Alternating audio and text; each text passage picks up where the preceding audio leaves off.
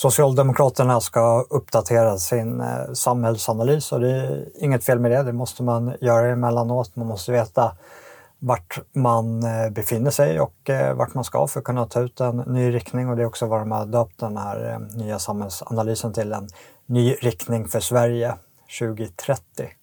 Och det här analysarbetet består av 11 rapporter varav de än så länge har offentliggjort fyra och eh, jag tänker i det här avsnittet gå igenom den första rapporten som heter Ökad samhällsgemenskap genom att vi delar ett gemensamt språk.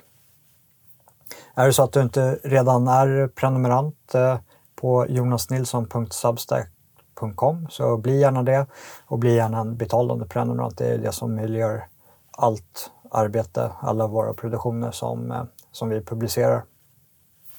Ni kan också swisha ett eh, bidrag till 123 0265 298 123 0265 298 eller göra en eh, överföring till bankgiro på 743 94 33. Och alltid när man läser lite utav samhällsanalyser, speciellt från de som har varit med och stöttat eh, den här utvecklingen som vi har haft i Sverige de senaste 70, 70 åren, eh, vilket blir, blir fel att säga i, för Socialdemokraterna då de har varit en, inte bara en stöttande kraft eh, till den här utvecklingen utan de har varit det svenska etablissemanget eh, under de senaste eh, hundra åren, sedan början på 1900-talet. Och nu börjar de tappa lite fotfästet. Eh, det finns inte många gånger i historien som eh, borgerligheten har eh, kunnat utmana inför varje val statsministerposten på det sättet som borgerligheten har gjort det här under den senaste tiden.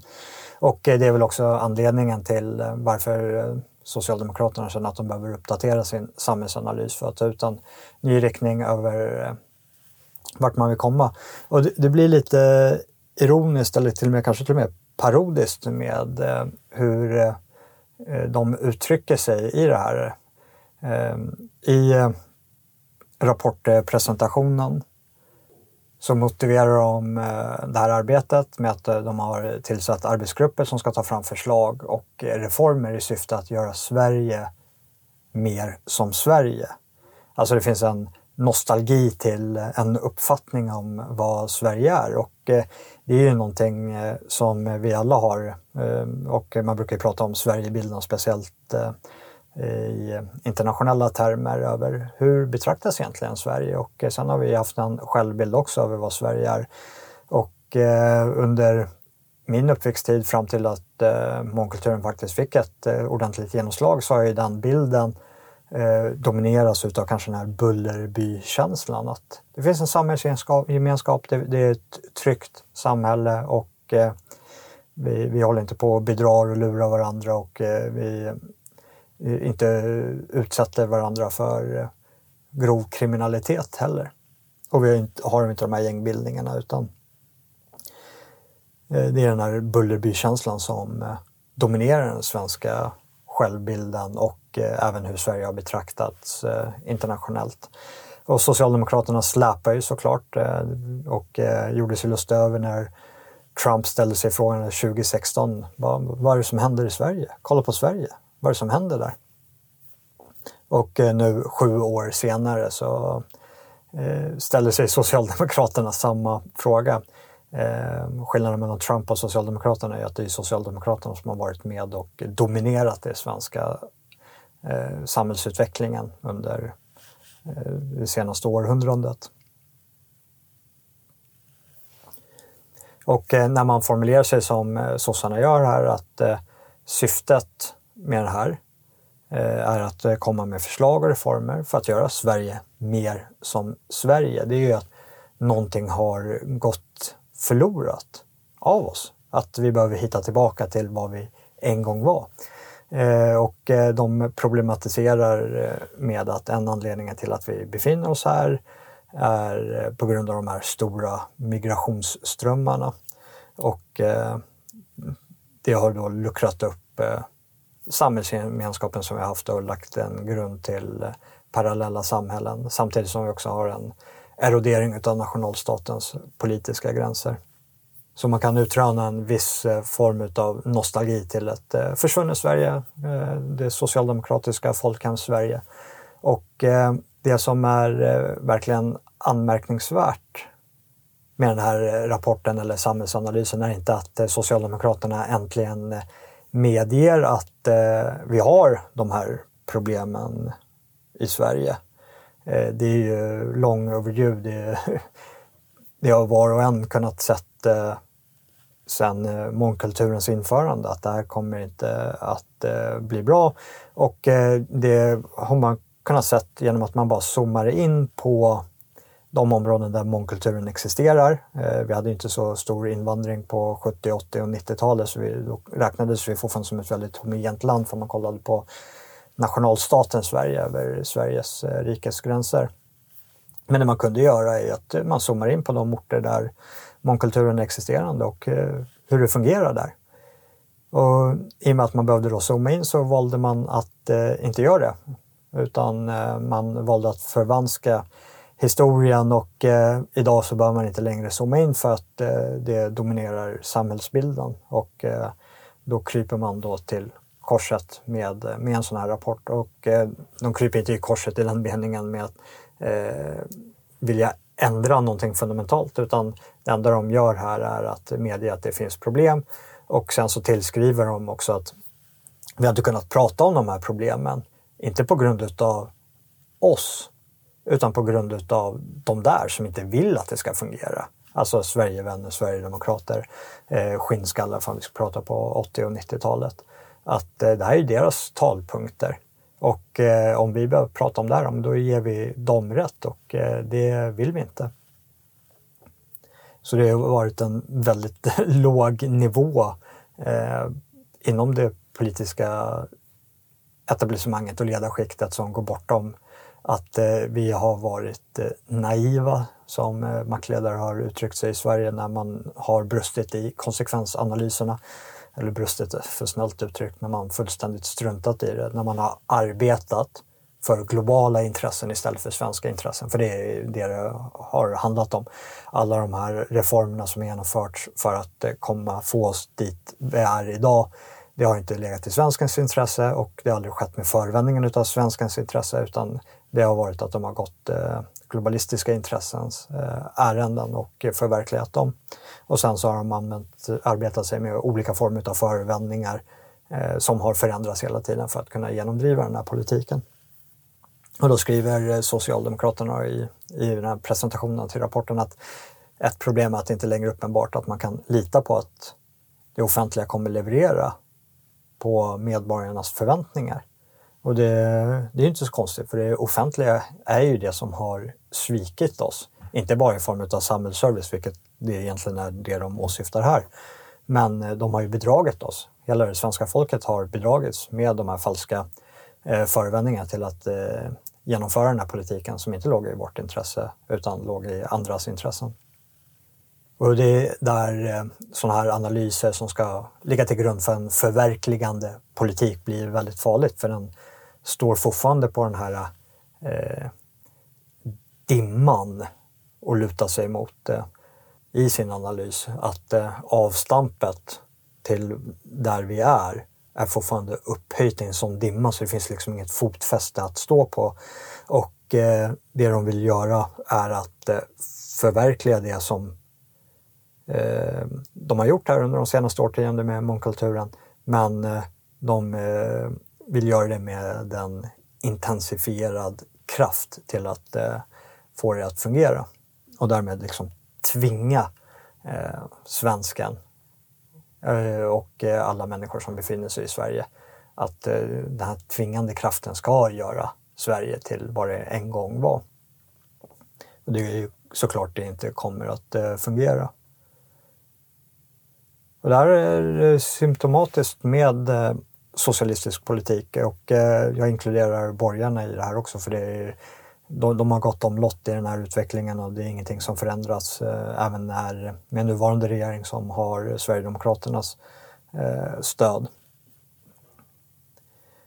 Och det är att de tar en utgångspunkt inom den här politiska beskrivningen att de vill att de här reformerna ska utgå ifrån över hur de önskar att sakernas tillstånd ska vara och det är väldigt lite som utgår ifrån över hur vi som, faktiskt, hur vi som människor faktiskt eh, är.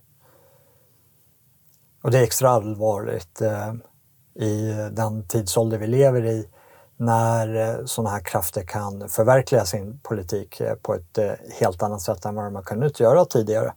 Och eh, det är många politiska teoretiker som har eh, belyst det här fenomenet tidigare och det är att eh, i en västerländsk demokrati så finns det en eh, frihet till ytan, en frihet som tillskrivs oss i, i lagen, eh, att vi ska få göra vår röst hörd och eh, att vi ska kunna verka på ett sätt eh, utan att eh, bli attackerade för det eh, inom en viss, viss utsträckning.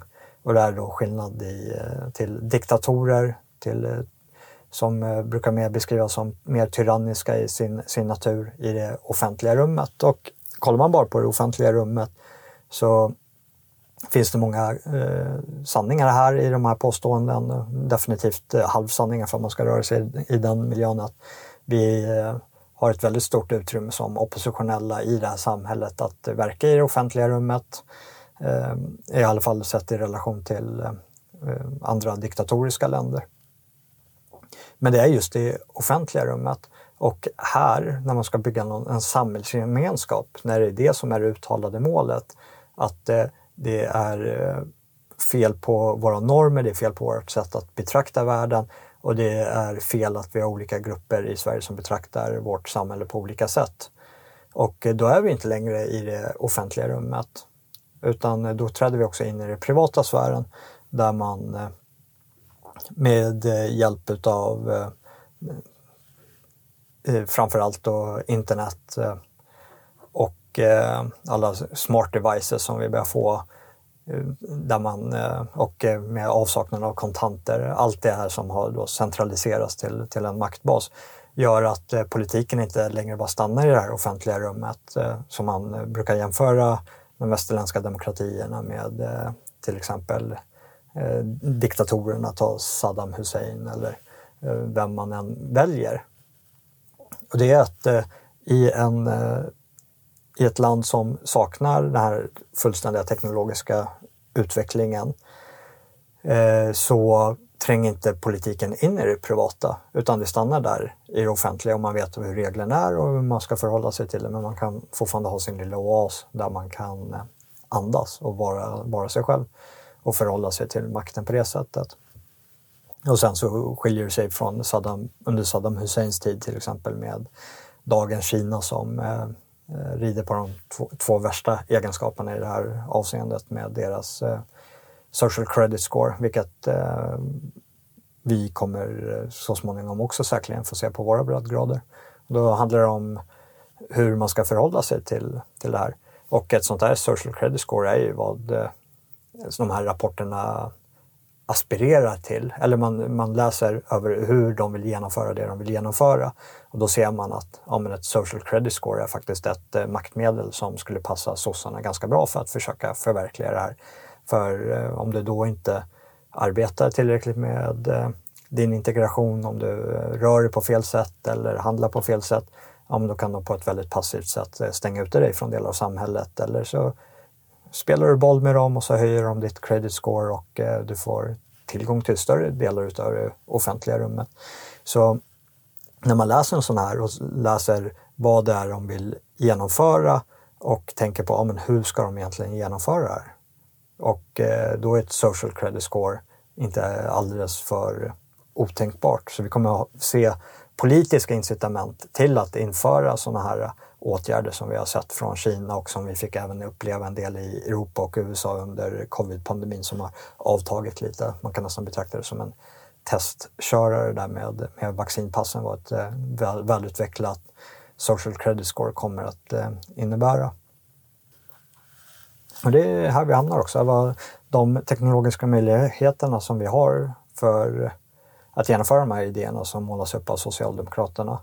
Att eh, det är hela tiden ett uttryck för att vilja förändra människan och forma oss utifrån deras vision istället för att faktiskt utgå från vad människan är och lägga det som en grund för vision och låta sådana här förändringar växa organiskt fram. Vi hade inte haft eh, eh, de här problemen med mångkulturen om det hade fått eh, komma nerifrån upp istället för som det nu har varit eh, sen 70, sen vårt införande av mångkulturen på 70-talet, att det är ett elitprojekt som har påtvingat oss neråt.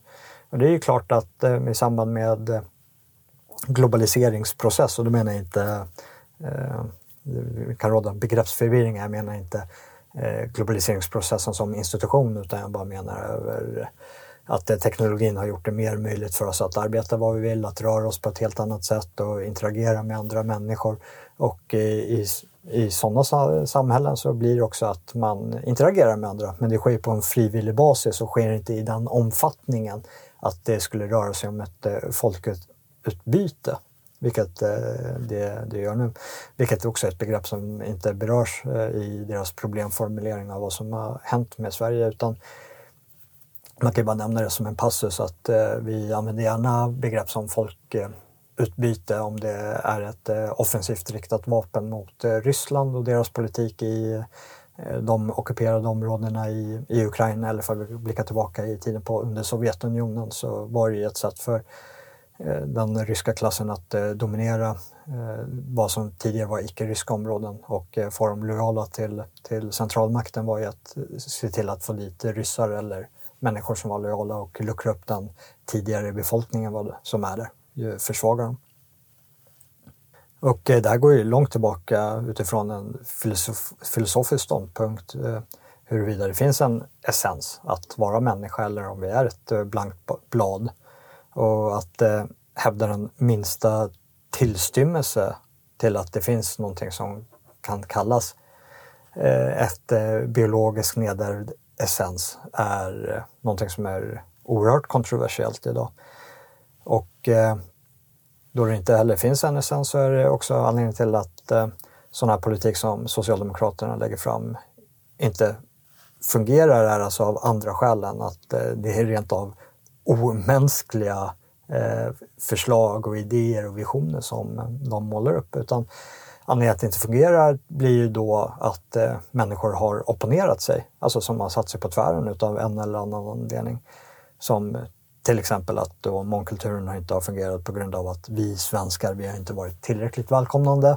Eh, vi har varit eh, missunnsamma och egoistiska. Och inte, eh, vi har inte släppt in invandrare som jämlikar i vårt samhälle och därmed, därigenom så har vi då vidhållit gamla maktstrukturer Eh, där inte vi vill släppa ifrån oss makt, vilket gör att vi skapar en ny permanent underklass bestående av invandrare i utanförskapsområden.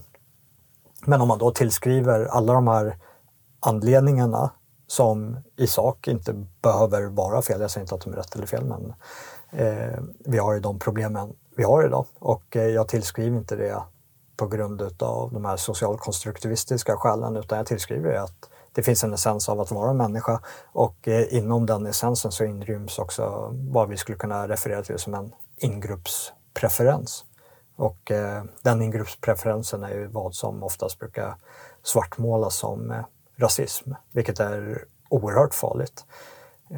Det, är, det är att gå emot de egna mänskliga känslorna som i grund och botten också definierar vilka vi är. Och det drabb, har inte bara drabbat vårt samhälle på kollektiv nivå utan det här nedkämpandet utav de egna känslouttrycken är ju också det som gör att tjejer som kanske befinner sig ensam på en kväll eh, känner sig att om det här är en farlig situation med den här människan eh, som är framför dem.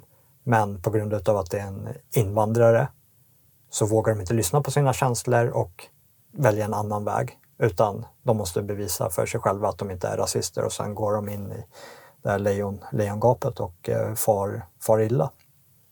Och eh, många av våra problem, både på samhällsnivå och individnivå, tror jag faktiskt eh, skulle lösas genom att man lägger rationalitet åt sidan och lyssnar mer på ens känslouttryck. ett annat sådant exempel är ju att vi har ju det här begreppet utav eh, no-go-zoner och där kan man ju lägga en eh, vetenskapligt filter över vad det som kategoriserar en no-go-zon. Men det blir nästan som en matematisk formel istället för att bara medge för sig själv att om det är så att du får en pulshöjning i ett område och att du börjar kallsvettas och att du känner dig iakttagen, att du inte känner dig trygg. Ja, men det är en no-go-zon. Eh, och problemet, problemet med känslor är att de är lite flyktiga och det blir lite svårare att eh, sätta på fingret vad som då skulle då utgöra en no-go-zon eller inte, utan det skulle vara någonting som är flytande som beror på väldigt många omständigheter. Och det ska tilläggas att jag än så länge bara läst eh, den första rapporten som då hette Ökad samhällsgemenskap genom att vi delar ett gemensamt språk. Och, eh, så det är den eh, som jag kommer beröra här. Och sen så får jag se ifall jag kommer gå igenom de återstående tio rapporterna också. Och eh, hela den här rapporten genomsyras ju av de eh, idéer som Folkpartiet, hette ju Folkpartiet förut, och som i början av 2000-talet la en enorm emfas på att eh, det är språket då som eh, gör att vi människor kommer integreras och eh, kunna betraktas som svenskar och att vi kommer få en samhällsgemenskap och det var ju någonting som eh, Socialdemokraterna i tidigt eh, 2000-tal anklagade då Folkpartiet för att anspela på rasismen och Sverigedemokraterna och Sverigevänner och att det inte alls behöver förhålla sig på det sättet inom en mångkultur. Varpå nuvarande Liberalernas ledare gick ut och kommenterade det här också. Att eh, Socialdemokraterna har en förskjutning till verkligheten då på 20 år eller något sånt där. Eh, nu är Liberalerna ett verklighetsfrämmande parti själva som eh, står fast vid den här politiken som eh, de la fram för 2000-talet. Eh, och eh, det är ju inte en språkfråga som handlar om eh, samhällsgemenskap eller om någon betraktas som svensk eller inte. Och kollar vi på våra utanförskapsområden som till exempel Rinkeby, det, det, är ett område som inte kan kallas Sverige annat än till eh, det formella namnet att det ligger inom eh, Sveriges gränser. Men eh, i övrigt så betraktar inte jag det som Sverige, det är inga svenskar som befinner sig där. Och eh, även fast hela befolkningen i Rinkeby pratade en god rikssvenska och eh, inte hängav sig till eh, kriminalitet och i övrigt levde som de vill leva så är det ju ingen eh, som skulle betrakta dem som svenskar ändå. Det är fullständigt eh, ovidkommande över betraktelsen till, till svensk. Speciellt för man står bakom mångkulturbegreppet som i, i sig själv innefattar en flora utav normativa uttryck över hur man ska välja att leva sitt liv. Vilket gör att eh, den här rapporten blir lite paradoxal med den här strävan att Sverige ska bli mer som Sverige. Och vad Sverige har varit har ju varit den här samhällsgemenskapen som har baserat just på normativa uttryck. Och eh, det går ju stick i stäv med eh, det, det mångkulturella som då har en flora av olika former av normativa uttryck. Alltså normativa uttryck kan man betrakta som eh, att jag vet hur människor kommer agera utan att de behöver säga det till mig. Och om någon säger någonting till mig så vet jag också tack vare de här normativa uttrycken för jag kan lita på det eller inte lita på det. Och ett svenskt kulturellt drag som eh, sitter djupt rotat i oss är till exempel betraktelsen till bedrägerier, att eh, det är eh, skammen ligger hos den som lurar, inte hos den som blir lurad. Medan i andra kulturella miljöer, till exempel i i mer Mellanöstern-orienterade länder så finns det snarare ett skamuttryck till den som blir, blir lurad. Att eh, det är en person som får skylla sig själv och att det är där, där skammen ligger. Och sen samma sak med eh, eh brottsoffer. Eh, I Mellanösternkulturen om en kvinna blir utsatt för ett brott, sexuellt brott, om det ligger skammen hos eh, henne. Eh, Medan eh, i vår, vårt sätt att se det så ligger skammen hos eh, förövaren, eh, våldtäktsmannen, sexualförbrytaren. Och det är han som straffas medan i de här kulturerna och deras sätt att betrakta saker så straffar man då eh, kvinnan. Och eh, det, de, de, går inte in på det här i rapporten såklart, men de skriver att, eh, att demokratin behöver ta tillbaka kontrollen. Och det i sig själv innebär ju att eh, demokratin har förlorat kontrollen. Och det är, den, demokratin har ju förlorat kontrollen i den bemärkelsen att om man sätter eh, demokratibegreppet i förhållande till de här normativa uttrycken så har vi ju andra former utav eh, samhällen som har vuxit fram i det här samhället som inte eh, lystrar till de eh, demokratiska liksom, förhållningssättet som, som vi har. Och så blir det ju ifall man har en flora utav de här normerna och kulturerna och hur man vill leva sitt liv. Finns det en grupp som är väldigt bestämd i att ja, det är så här vi ska leva vårt liv, det är så här vi förhåller oss till världen. Och är man bestämd i det, att det är så här vi lever, ja men då spelar det väl ingen roll eh, vad eh, ett eh, majoritetsbeslut säger på centraliserad ort. Det är ju helt eh, ovidkommande. Och då kommer vi tillbaka lite till så här, ja, men var är det mest tyranniska? För sådana människor, de kan funka i en diktatur. För då vet de de hårda reglerna som är i offentliga rummet. Man lever sitt liv i sin egen lilla samhällsgemenskap eh, i de kvarter eller eh, bygder eller städer som eh, de bebor. Och då kan man också få en stabil varaktighet över, över tid. Vilket det har varit i många av de här Eh, länderna som eh, har varit delvis mångkulturella. Till exempel eh, under jag vill inte bara säga Saddam Hussein, men det är ett exempel som, som ligger nära. Som och det är ett intressant exempel för att det rådde en stabilitet i, i det landet med en eh, mång, mångkulturella drag med flera olika folk eh, som då höll sams över tid under eh, hans tyranniska grepp. Och sen när det försvann och eh, de eh, demokratiinfriande frihetsstyrkorna slog sönder den här diktaturen så är det ju ett land som inte kan beskrivas som stabilt i, i något avseende. Och det är också kanske ett tecken på att varje samhällssystem är inte utformat för varje folk som vi har här i, på, på den här planeten. Utan eh, vissa människor kanske fungerar bättre i andra samhällssystem och andra i andra. Och det, det är ju någonting som är återkommande och det är att det är inte den formaliserade lagen som formar normer och sammanhållning och inte heller språk utan det den centraliserade makten kan göra är att se till att alla förhåller sig i det offentliga rummet till, till en viss, eh, viss ram. Men då krävs det också att man inte låtsas om som att de här skillnaderna inte finns utan då har man ett ganska strikt regelverk för det. Det är ingenting som, som jag, jag, jag är ju förespråkar utan jag ser hellre att man har en kraftig decentralisering, att den formaliserande makten är så nära eh, den delen av befolkningen som de också påverkar. Och då får man också en starkare organisk förändring när samhället väl behöver förändras efter rådande omständigheter.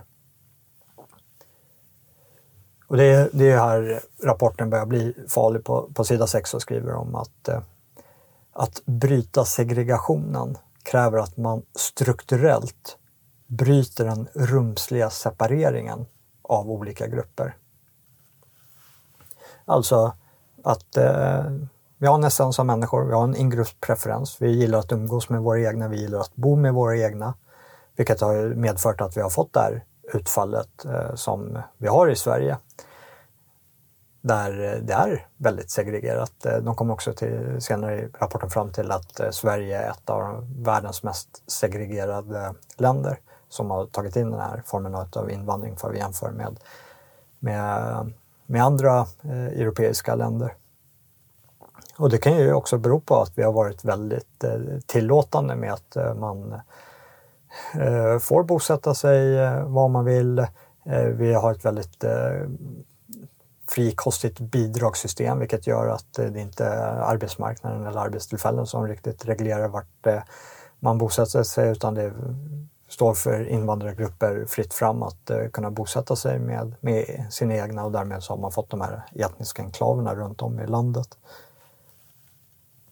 Och det är här som det blir väldigt farligt för anledningen att vi har, har de här eh, en av följdeffekterna att vi har de här etniska enklaverna är ju att, eh, som den här rapporten problematiserar, att i vissa skolor, vissa förskolor, så det, finns det exempel på där ingen kan prata svenska. Och det är eh, utgångspunkten för hela den här första rapporten är, handlar ju om det gemensamma språket.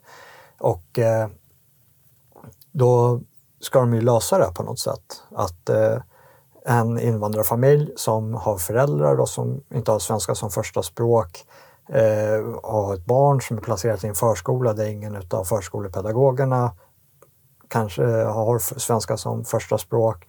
Alla andra eh, klasskamrater eller i den här miljön är i samma situation, vilket gör att eh, den här eh, underklassen eller egna klassen eh, cementeras eh, parallellt med det svenska. Och det problematiserar de då med att eh, det har funnits en förstärkningseffekt.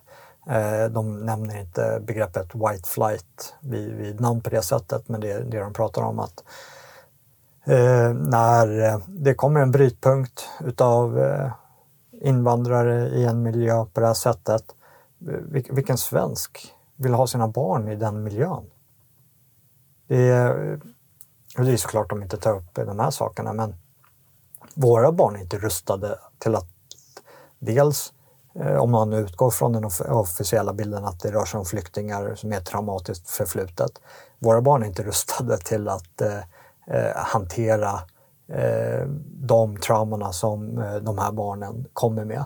Och sen att de inte kan eh, svenska och eh, har helt andra normativa och kulturella uttryck än vad våra barn har. Vilket eh, gör att eh, det är ett enormt skadebeteende att eh, placera sina barn i en sån här miljö. Så det är ju fullständigt självklart enligt vad vi är eh, att man förflyttar sig från den här miljön. För det finns inget vinstscenario, det finns bara ett förlustscenario. Och jag kommer att tänka på ett eh, experiment där ett eh, forskarpar, eh, psykologer, skulle se om eh, de kunde få en eh, schimpans att eh, kunna utveckla lite mer mänskliga drag i form av språk och sitt sätt att föra sig. Så de valde att eh, uppfostra sin son vid sidan av en eh, ung schimpans. Eh, och eh, de fick eh, efter ganska kort tid, under året i alla fall, avsluta det här experimentet och konstatera att, Eh, där de konstaterade att eh, schimpansen hade inte gjort en minsta antydan till att eh, utvecklas åt ett håll med någon form av sätt, mänsklig, mänskligt sätt att kommunicera. Och anledningen till varför de avslutade experimentet var att deras son började imitera apan istället. Vilket eh, då föranledde en, eh, en försening i eh, hos barnets utveckling istället för en påskyndande eller liksom en förädling utav apans utveckling. Och eh, någonting man kan ta med sig av det här experimentet är att det visar på begränsningar hos arvet oavsett miljömöjligheterna. Och eh, det andra som man kan ta med sig av det är att ja, det går inte att eh, förädla någonting utanför deras eh, biologiska förutsättningar. Men det går att fördumma. Det går att förstöra en utveckling trots biologiska förutsättningar. Och eh, det enda du säkerställer, det är att ditt egna kött och blod kommer att dras ner till den nivån i den miljön som eh, barnet befinner sig i. Och det kan låta hårt, men det finns ju inte några, under några som helst omständigheter där jag skulle placera mina barn i en eh, förskola eller skola eller i vilken annan miljö där eh, som domineras utav eh subsahara-afrikaner eller somalier eller någon annan grupp som både är främmande i deras sätt att betrakta världen med eh, deras religion, eh, oavsett om det är eh, deras eh, naturreligioner eller om det är islam, tillsammans med deras eh, kognitiva förmåga. Det är en fördumningsprocess som heter duga.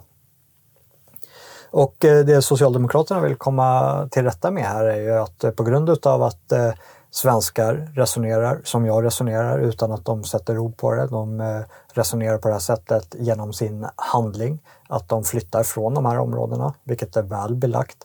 Bodde svenskar i Rinkeby innan invandrarna kom dit och medan invandrarna fylldes på så flyttade svenskarna ut och vi har ett folkutbyte i, i den regionen. Det bor inga svenskar kvar där. Och det bor inga svenskar kvar där för att eh, vi inte vill utsätta våra barn eller oss själva för eh, den miljön som har eh, tagit plats. Och eh, Socialdemokraterna påpekar då att den här etniska uppdelningen som eh, förekommer i förskolan, där eh, många förskolor är, inte finns en enda svensk, ingen har svenska som sitt modersmål. Och att den här etniska uppdelningen fortsätter upp i grundskolan som eh, då har blivit allt mer uppdelad i enlighet med eh, etniciteten. Att vi vill att våra barn ska gå i skolan med barn som har samma eh, förutsättningar som våra barn, samma socioekonomiska bakgrund, samma etniska bakgrund. Och eh, det här ska ju då Socialdemokraterna komma till rätta med och eh, de tillskriver den här skolsegregationen. Och de tillskriver skolan som en del utav samhället, som en, eh, som en kompensatorisk roll för att hjälpa de här människorna som inte har svenska som modersmål hemma till exempel. Och eh, då ska skolan fylla den viktiga rollen och det kan inte bara fyllas med hjälp av läroplanen utan det måste också fyllas med att det är rätt mängd eh, svenska elever. Då. Alltså rätt mängd människor som har svenska som modermål och då ska man lyfta upp den här eh, utanförskapsbefolkningen.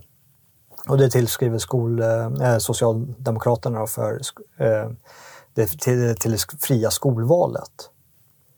Och eh, deras slutsats, eh, och eh, jag citerar från rapporten, att då uppstår ett existentiellt hot mot samhällsgemenskapen framväxten av parallellsamhällen. Idag är betydande delar av vårt land så pass socioekonomiskt utsatt, etniskt segregerade och med parallella norm och rättsskipningssystem att levnadsvillkoren i dessa områden inte påminner om levnadsvillkoren för majoritetssamhället i Sverige. Svenska språket är i delar av landet ett minoritetsspråk och möjligheten att lära sig svenska är begränsade då personer med svenska som modersmål knappt finns i området. Och det här, det här är vad mångkultur är. Det är att vi har parallella norm och eh, rättsskipningssystem över hur man betraktar vad som är rättvisa eller inte. Det är att eh, om du befinner dig i eh, ett av deras områden, att oavsett om du är muslim eller inte och är kvinna, att du kommer behöva skyla håret som om du vore en muslim. För annars kommer deras eh, rättskipningssystem att göra sig påmint. Och det här är levnadsvillkoren i en mångkultur. Och sen att de eh, eh också säger att, ja, det här, att svenska språket då är ett minoritetsspråk i de här områdena. Vilket gör att eh, människorna som befinner sig där är väldigt begränsade i att eh, kunna lära sig svenska om man inte har det som modersmål. Men det är ju ett minoritetsspråk där just nu. För att svenskar är en minoritet eller kanske till och med en helt obefintlig befolkning i det området. Och eh, likt, eh, ja, som vi började med den här podden, att man kunde ha sett de här problemen tidigare om man bara valde att zooma in. Och eh, det här är ju vad vi kommer ha i hela Sverige inom en ganska snar framtid att svenskar inte bara är en minoritet i de här utanförskapsområdena utan vi svenskar är en minoritet i, i Sverige. Och att eh, i förlängningen också så kommer de här problemen som Socialdemokraterna mycket riktigt upp, eh, belyser i, eh, i de här områden att eh, förstärkas. Och eh, farozonen är att de förstärks till den graden att normer föregår lagen, vårt sätt att leva och vårt sätt att betrakta världen föregår lagen. Att det inte längre är vårt sätt att betrakta världen, våra normer, som är det som influerar vårt juridiska system, utan det blir istället deras normer som eh, influerar vårt juridiska system. Och det är ingenting som eh, är en knapp som är antingen på eller av utan det här är ju en så ständig osynlig förhandling kan man nästan betrakta det som, som, som rör sig på en gradskala. Och eh, nu senast såg vi det till exempel med eh, koranbränningar där eh, vi svenskar historiskt eh, inte skulle betrakta det som någonting eh, olagligt eh, och eh, som nu, jag tror att det fortfarande är lagligt, men eh, som mycket väl kan eh, bli eh, betraktat och också formaliseras som att det är olagligt. Och då skriver Socialdemokraterna i alla fall att den här den ekonomiska, etniska och språkliga segregationen behöver brytas på en strukturell nivå, vilket kräver att befolkningen blandas. Samhället kommer att behöva genomföra insatser vi tidigare inte gjort i en skala vi tidigare inte sett. Alltså, samhället kommer att behöva genomföra insatser vi tidigare inte gjort i en skala vi tidigare inte sett. Och det är inte ett långt kliv till att eh, de med lag och tvång och med hjälp av våldsmonopolet hindrar dig från att flytta. När de ska påbörja med den här påtvingade beblandningen. De kommer att eh, ta bort det fria skolvalet. Det kommer upphöra. Eh, du och eh, dina barn kommer att bli tvungna att eh, se antingen eh, barn från utanförskapsområdena bussas till den skola som du har erlagts av staten att dina barn ska gå i. Och, eller så kommer dina barn att bussas till de skolor i utanförskapsområdena och du kommer inte ha någonting att säga till om. Och eh, allt det här formaliseras till en mening som Socialdemokraterna uttrycker om visionen om en jämlik framtid. Och det är grejen, att jämlika män är inte fria. Och fria män är inte heller jämlika. Och eh, för att de ska tvinga fram det här kommer ske på vår fullständiga frihet. Det här är något av eh, det farligaste man kan ha att göra med. Och det är sådana människor som är bestämda på sin politik. De har inte reviderat den mångkulturella politiken. Utan den mångkulturella politiken har varit rätt i enlighet med den här eh, rapporten, det man kan utläsa där. Och nu ska de få den att fungera i och med att vi själva inte har förmått att få den att fungera och då behöver vi då hjälp eh, från de här att eh, genomföra det och eh, då sker det också med hjälp av hot från våldsmonopolet till att eh, påtvinga den här beblandningen. Sen är det intressant också att den här för, eh, rapporten också är författad utav invandrare. Vilket eh, man kan läsa in lite olika saker. En är ju den att invandrare är ju på ett helt annat sätt känslomässigt eh, eh, fångade utav att fortsätta främja invandring. Samtidigt som man också kan läsa in det som att Socialdemokraterna vill påvisa sig själva att de har förverkligat den här visionen inom, inom de egna leden. Vilket eh, såklart sker, sker på bekostnad av eh, svenskarna de som eh, inte fick skriva den här rapporten eller göra den här analysen. Vilket också ställer frågan på sin spets över vem är det som äger rätten att definiera sin egen grupps intressen och vision för framtiden.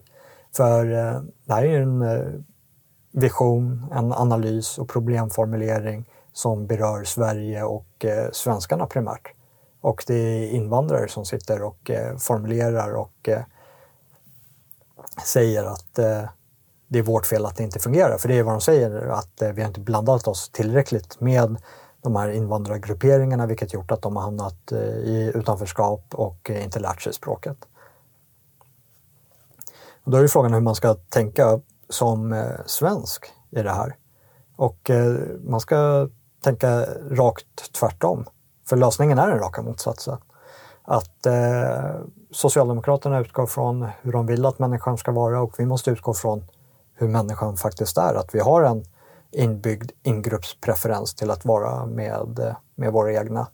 Och eh, det kan man ju lösa på några sätt i, i det här avseendet. Det ena är ju att man faktiskt redan nu innan de här kommer till makten i nästa val. Och sen så tror jag inte att det spelar så stor roll heller för jag har ingen större tilltro till borgerligheten heller när det kommer till de här frågorna.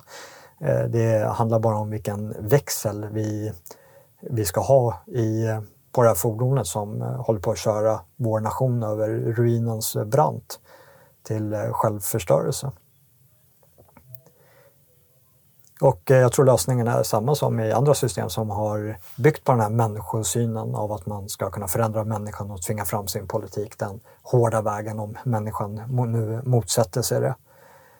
Och eh, det är att man bör orientera sig mot andliga och etniska enklaver där man kan andas fritt från den här eh, samhällssmörjan som kommer från Socialdemokraterna. Alltså lösningen för oss är att vi måste segregera oss ännu mer. Och då är det inte bara att vi segregerar oss med utgångspunkt från vår etnicitet, eh, vi som svenskar, utan att vi även segregerar oss i form av våra värderingar över hur vi vill leva i frihet.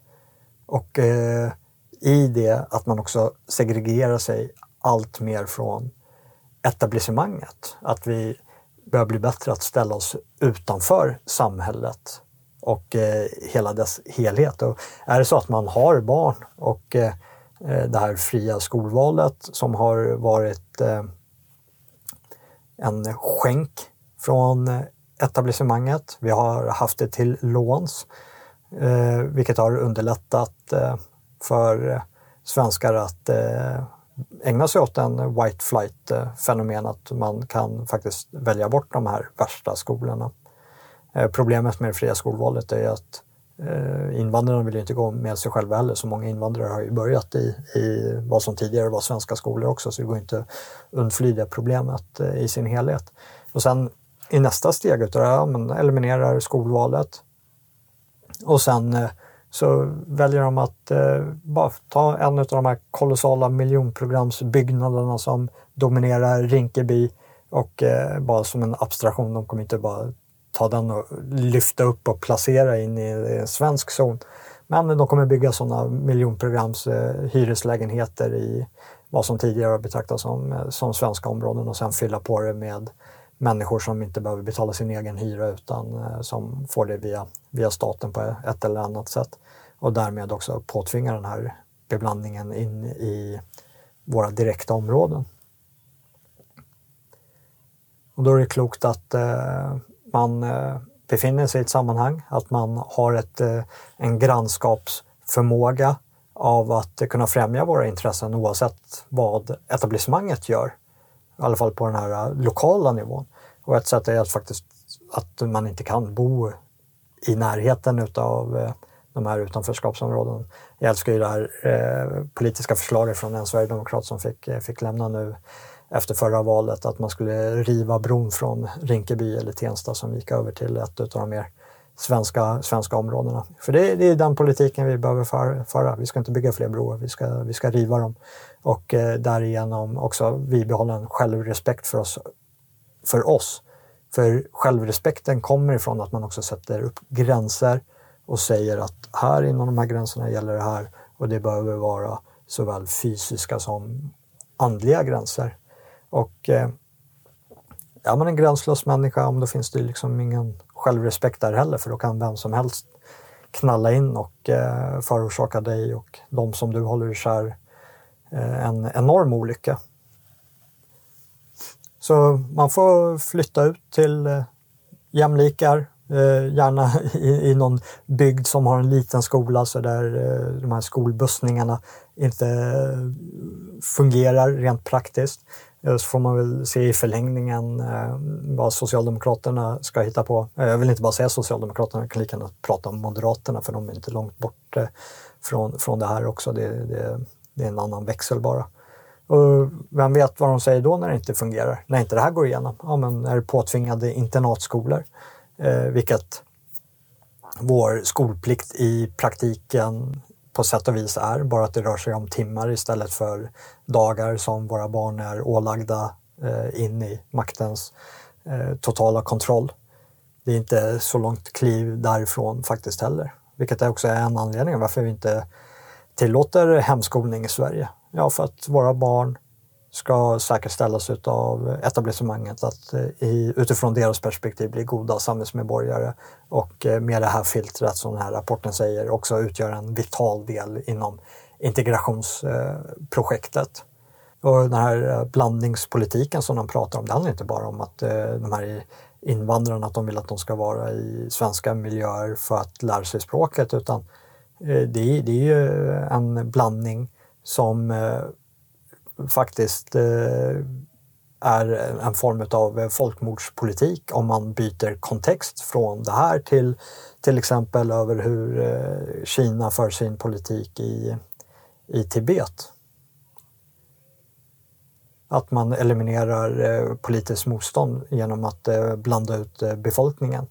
Och eh, då inte bara att man flyttar upp utan att, eller bor i samma, samma områden utan att de beblandar sig och gifter in sig i varandras eh, familj familjer och därmed så luckrar upp det här eh, luckrar upp den här ingrupp, ingruppspreferensen som vi har, har i oss. Det är inte helt olikt eh, som jag hade en sydafrikansk vän som var, var hälsade på mig för ett tiotal år sedan och en äldre svensk kvinna informerade min sydafrikanska vän då att eh, lösningen på alla Sydafrikas problem är ju bara att den vita befolkningen blandar upp sig med den svarta befolkningen så skulle det vara frid och fröjd i det landet. Och det är exakt, eh, ja, jag kan ju tillägga att eh, det, det är ju garanterat en person som står bakom den här socialdemokratiska politiken också. Att lösningen på våra mångkulturella problem är bara att vi blandar upp oss och inte är så egocentriska. Och det är en oerhört aggressiv politik som eh, kommer att kosta på. Eh, det kommer att vara smärtsamt. Vårt samhälle idag är redan smärtsamt. Och eh, det är som eh, gamla talesättet att eh, inom politiken så är det en hammare man har och eh, allting man ser är en spik som ska slås på. Och eh, om det inte hammaren funkar så tar man fram en större hammare, man tar fram släggan och eh, fortsätter slå för att eh, få det att fungera. Och det är väl vad som brukar kallas för engagement of eh, commitment, att man har slagit in på en färdig linje eh, och eh, man är ogärna vill revidera den linjen utan man fortsätter på en, en starkare. Och jag tror att det vi som svenskar behöver göra är att vi behöver kolla på de system som har funnits som har varit totalitära i sådana här avseenden över att eh, vilja forma människan utifrån deras vision och önskemål. Och då är väl det närmsta geografiskt och eh, historiskt eh, Sovjetunionen och se på de människor som, eh, hur de hanterade den människofientliga politik som rådde där. Och det var ju just att bygga upp andliga eh, och etniska enklaver där man kunde, kunde andas fritt, där man kunde leva utan de här samhällslögnerna och sen eh, och just på grund av att det är en människofientlig politik så är det ju någonting som inte kommer stå sig över tid. Sovjetunionen stod sig eh, genom, eh, jag vet inte hur man ska räkna med, med generationer på ett århundrade, men tre generationer då, eh, 80-100 år. Och eh, vårt projekt eh, kommer nog stå sig ett tag till och eh, det vi behöver göra, vi behöver skapa bättre förutsättningar för våra barn som eh, kommer att ta vid och födas in i det här systemet. Och eh, då är det viktigt att eh, de har sina, sina oaser där man kan andas friskt utan de här pådyvlade dekreten och läpparnas bekännelse till uppblandningspolitiken som om att det skulle vara någonting utav godo. För det är också en sak med mycket av den här politiken att den oftast moraliseras och ställs inför gott och, eh, och ont. Men eh, det är ett besläktat ämne, hör inte den här rapporten till direkt.